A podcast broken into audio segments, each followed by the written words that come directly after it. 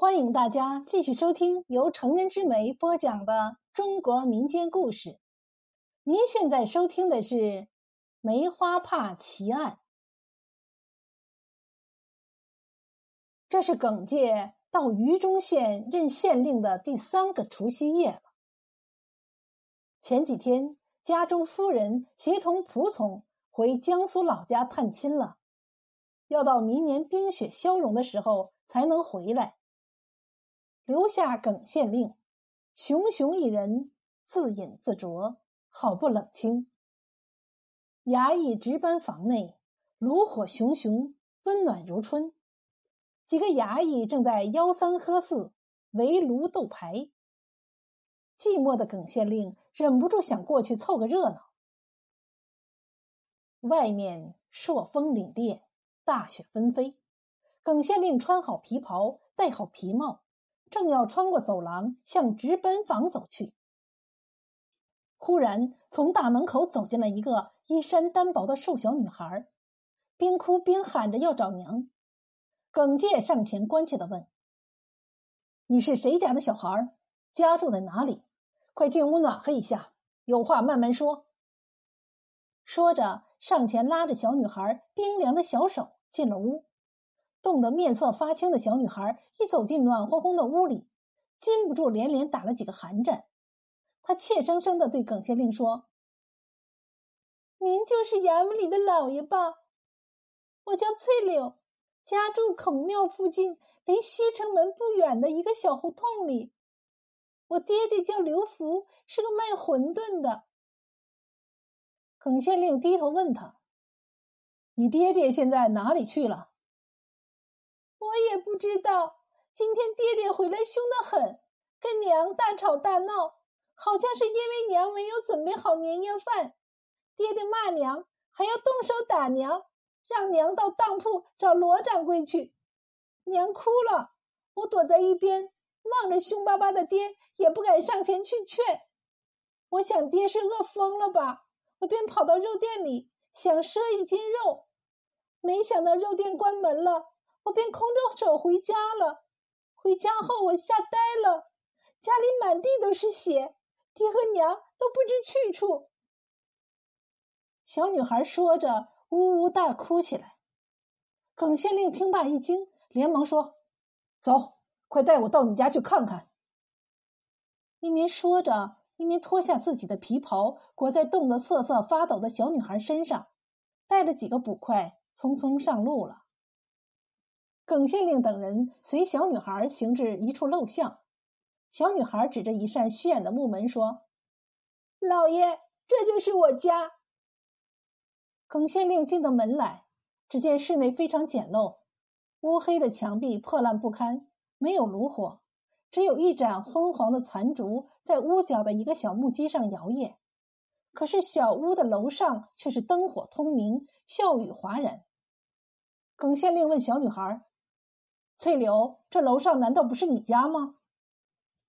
小女孩回答说：“楼上住着李裁缝，我家只是楼下的这间小屋。”耿县令低声吩咐衙役道：“把小女孩带上楼，让李裁缝下来见我，不要惊动其他宾客。”几个衙役领命上楼。耿县令四处打量这间小屋，只见屋子中央放着一张单薄的木桌。桌上只摆着三个粗瓷碗，一个小盆儿和一把菜刀，刀上涂满了嫣红的鲜血。桌面上的血正沿着桌腿儿层层的往石板地上流着，让人禁不住毛骨悚然。耿县令用手试了试菜刀上的锋刃，发现上面的血迹未干。他又朝西面一个门口走去，由此直通厨房。厨房里冷冷清清，没有一点动火的痕迹。耿县令摇摇头，转身走回小屋。忽然，他发现炕角小桌边有一块精致的白色绢帕，上面绣着一株艳红耀目的梅花，旁边还绣了一个漂亮的骡子。一定是那刘福的妻子与罗掌柜有奸情。极寒交加的刘福回到家后，见妻子没有准备年夜饭。又见了这方不明不白的绢帕，一时咽不下这口气，于是一怒之下抡起菜刀杀了他的妻子。此刻定是去掩埋他的尸身了。耿县令正猜度着，一个衙役已经拉着一个瘦小的中年人走下楼来。那个中年人已经喝得酩酊大醉，走起路来摇摇晃晃，满嘴喷着酒气，朝着耿县令傻笑着。耿县令料想他就是李裁缝，便问：“李裁缝，此处发生命案，你可听到什么动静？”中年人眯着小眼睛，舌根有些生硬的回答：“回老爷话，小人虽与刘福只隔一层楼板，但是今夜家中摆宴，宾客很多，吵吵嚷嚷，加上见妻手脚不灵活，踩翻一只大木盆，又擦地又收拾。”忙得不可开交，哪里注意到楼下的动静？不过那刘福的妻子张氏，整日打扮的花枝招展，东游西逛，能有什么好事？那刘福和我一样是个穷小子，女人有几个不嫌贫爱富的？恐怕那张氏早就与那当铺罗掌柜有一手了。下午我还见那罗掌柜来过呢。耿县令皱皱眉，又问：“酒宴间有谁中途离去？”“没有人中途退席。王屠夫为我杀了一头肥猪。”大家都等着吃烤肉呢，哪里肯轻易走开？我忙里忙外，偏偏火盆没人照顾，又灭了。我不得不重新生火，弄得满屋都是烟。开窗放烟时，看见刘福的老婆。奔出门去，耿县令继续问道：“你看见那女人朝哪个方向奔去了？”“嗯，小人见她独自朝西门方向奔去。”“哼，还不是去找那罗掌柜去了。”李裁缝冷笑道。耿县令望着地上纵横流淌的血迹。双眉紧蹙，他对李裁缝说：“请你嘱咐众宾客照常吃酒，暂时不要离席。”李裁缝连连答应着，由一名衙役押送着上楼了。耿县令留下一个衙役道：“你在此守候，一旦刘福回来，立即捕获。大概是刘福发现妻子张氏与罗掌柜有奸情，一怒之下杀了罗掌柜。”才吓跑了张氏。于是，耿县令出了刘家，快马加鞭，一路疾驰，迎着刺人肌骨的寒风，直奔张氏跑的方向而去。他心急如火，杀死一个已经够不幸的了，不能再出第二条人命了。到了西门，耿县令隐隐看到高高的城楼上站着一个被狂风刮得头发凌乱的女子，正打算往下跳。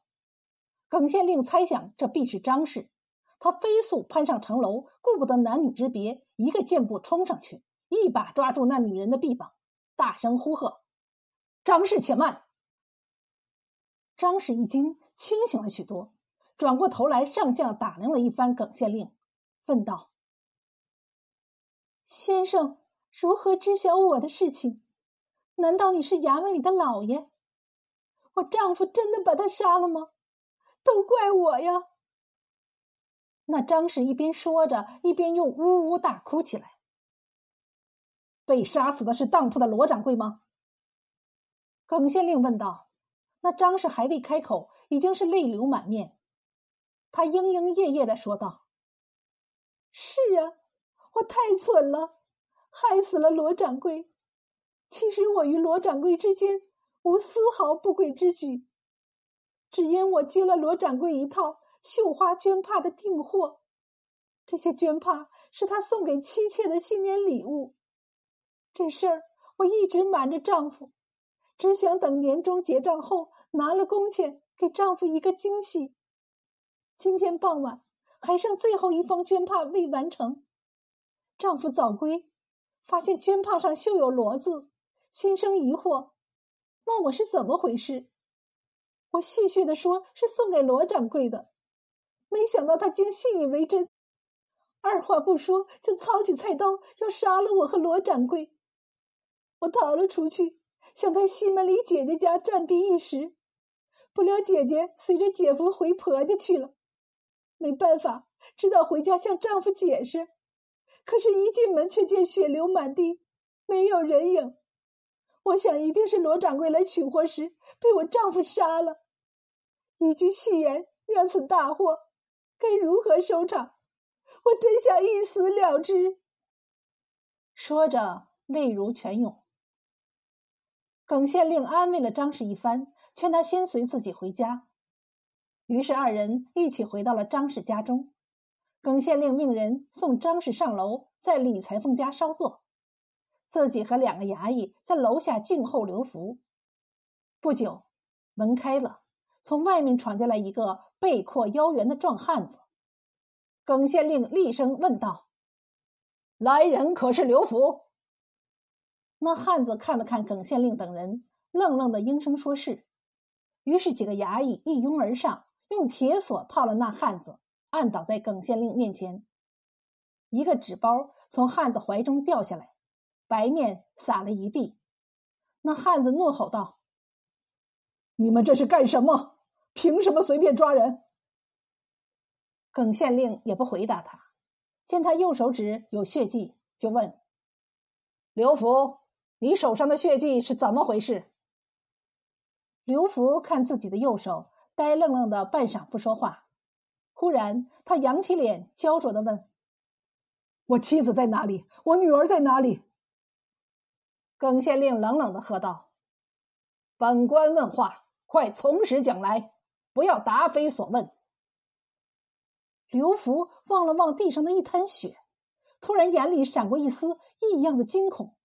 他发疯的跳起来，嚎啕呜咽的说：“难道他寻了短见？”耿县令从刘福的那些表现中觉得事情有些蹊跷，他稳了稳神，和颜悦色的问道：“今夜这里究竟发生了什么事？请你如实细细讲来。”刘福痛苦的回答：“小人只因一时糊涂。”看到家中有方绣有“罗”字的绢帕，便以为妻子与罗掌柜有私情，心中怒气难消，要杀了二人。妻子见我凶神恶煞的样子，吓得仓皇逃走了。我料他也逃不远，就想操刀先去收拾罗掌柜，顺手去拿那方绢帕，也好有个证据。谁想绢帕上一枚针扎进我手指，流了些血。这一针使我猛然记起爱妻平日为富户人家做些针线活计，以补贴家用。也许这手帕是他揽的生意。小人怕错怪了妻子，急忙到西门里姐姐家寻找，见门上上了锁，又折向罗掌柜家去寻个究竟。罗掌柜见了我，笑呵呵的迎上来，说他曾向卓妻订了十方梅花绢帕，今天下午已经拿回九方。只剩一方，不必着急，还提前支付了工酬给我。旁边几个妻妾还连声赞叹卓妻的绣艺高超。小人接过铜钱，知道错怪了妻子，后悔莫及，万分惭愧，就匆匆到米铺买了白面，回家向妻子认错，还为他买了一枚簪子，表明对他的歉意。小人句句属实，只求老爷告诉小人，我的妻子。现在何处？衙役们听得一头雾水，正要责骂刘福，耿县令却捋着他长长的须髯，频频点头。刘福，把簪子拿来，我看看。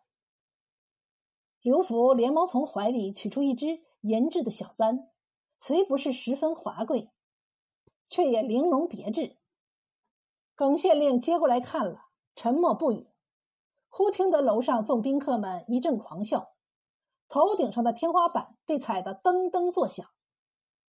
耿县令下意识的抬头向天花板望去，忽然他狡黠的笑了，然后他命令把张氏和他的女儿翠柳带下楼来。刘福一见妻子和女儿，两眼闪出喜悦的泪花，呆在那里不知说什么好。张氏跪在刘福面前，惭愧地说：“都是我不好，我玩笑开得太大，令你信以为真，杀了人。今后我母女何以为生？”说着，已经是泣不成声。耿县令长呼了一口气，大声道：“都起来吧，去掉刘福枷锁，根本没什么人命案。”不过今夜险些出了大祸。刘福，你有如此贤妻和懂事的女儿，真是一大福气。以后再也不要如此鲁莽轻率。好了，起灶生火，准备包饺子，辞旧迎新吧。耿县令带着两名衙役正要出门，张氏走上前，疑惑的问：“老爷。”那罗掌柜的案子如何处置？耿县令笑道：“罗掌柜此时在家中，正与妻妾欣赏你绣的梅花帕呢。刘福根本没有杀他，这血是楼上李裁缝的妻子不小心踩翻盛猪血的大盆，从天花板缝渗下来的，不过是一场虚惊罢了。”刘福夫妻抬头看去。果然见乌黑破败的天花板上有鲜红的血迹，不禁又惊又喜，长长舒了一口气。一家三口笑吟吟的望着耿县令，眼里充满由衷的感激之情。在噼噼啪啪的鞭炮声中，耿县令哈哈大笑，带着衙役大步流星而去。